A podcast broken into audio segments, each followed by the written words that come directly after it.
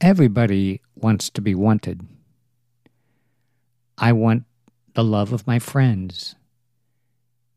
And as a child, I wanted the love and the respect and the recognition of my parents.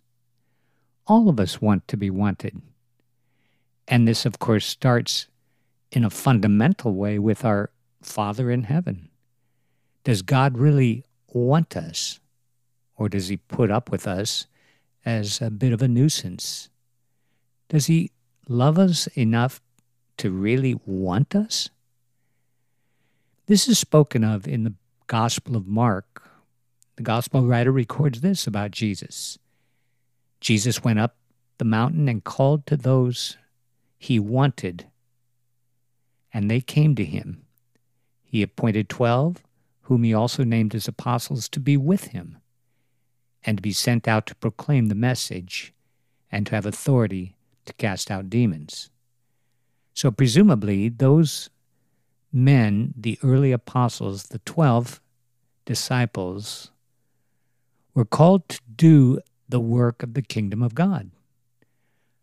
But on a very human level, Jesus called to himself those he wanted and whom he wanted to be with him, to share life with him. I'm going to refer to an article in Sports Illustrated magazine, which is pretty old now, about 14 years ago. I read this article, and the subject of the story is probably in his 20s now, maybe late 20s. And I'll start with this quote The kid hated needles but it hardly mattered.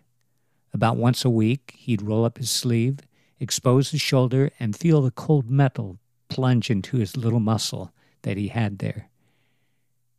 He would scrunch up his face as if he smelled something foul, and often close his eyes until the contents of the syringe emptied into his bloodstream. Then he could return to his PlayStation. This is from an article called Sins of a Father Sports Illustrated, January 21st, 2008 edition. The boy's name is Corey Gahan. He was 12 years old and he loved inline skating. His father put him on a regimen of steroids and human growth hormones, HGH. The performance enhancing drugs had their desired effect. Corey, five foot and 5 inches tall at the time, went from 120 pounds to 160 in the first year. At 15, Corey was a national champion at 500, 1,000, and 1,500 meters in inline skating. His time shattered previous U.S. indoor speed skating records. Shortly after his 13th birthday, the boy was tested and found to have 20 times the normal testosterone level of an adult male. Corey's dad served six-year term, uh, prison term at the federal prison. At the age of 18, when the story broke, Corey was 15 pounds lighter than he was at 15 years old.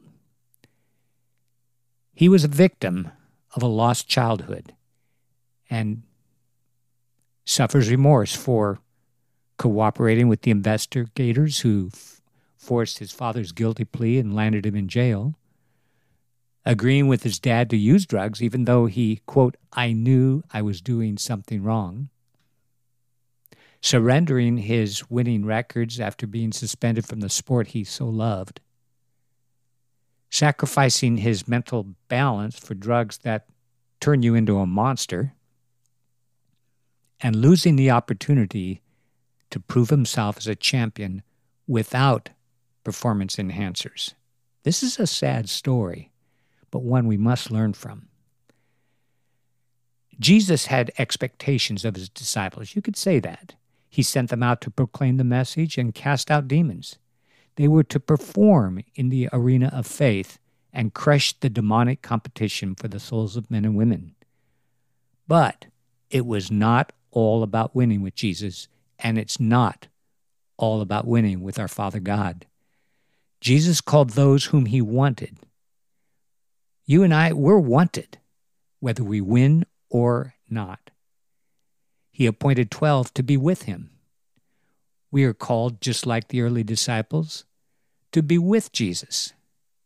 You and I are among those whom he wanted to be with. It's about relationship, not performance.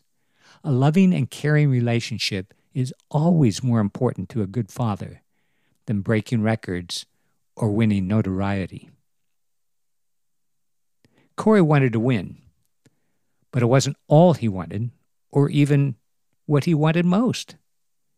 At 13, he probably could not have told you what he really desired was a relationship with his father. Corey reflected back in 2008, we had our bouts because I very much wanted a dad and he wanted a business relationship. At a young age, it's hard to understand why winning all the time matters so much. Those are the words of Corey at about the age of 18. What a joy it is to know that our Father God sent Jesus to this earth that we may be counted among those whom he wanted to be with. Doesn't it feel good to be wanted by God?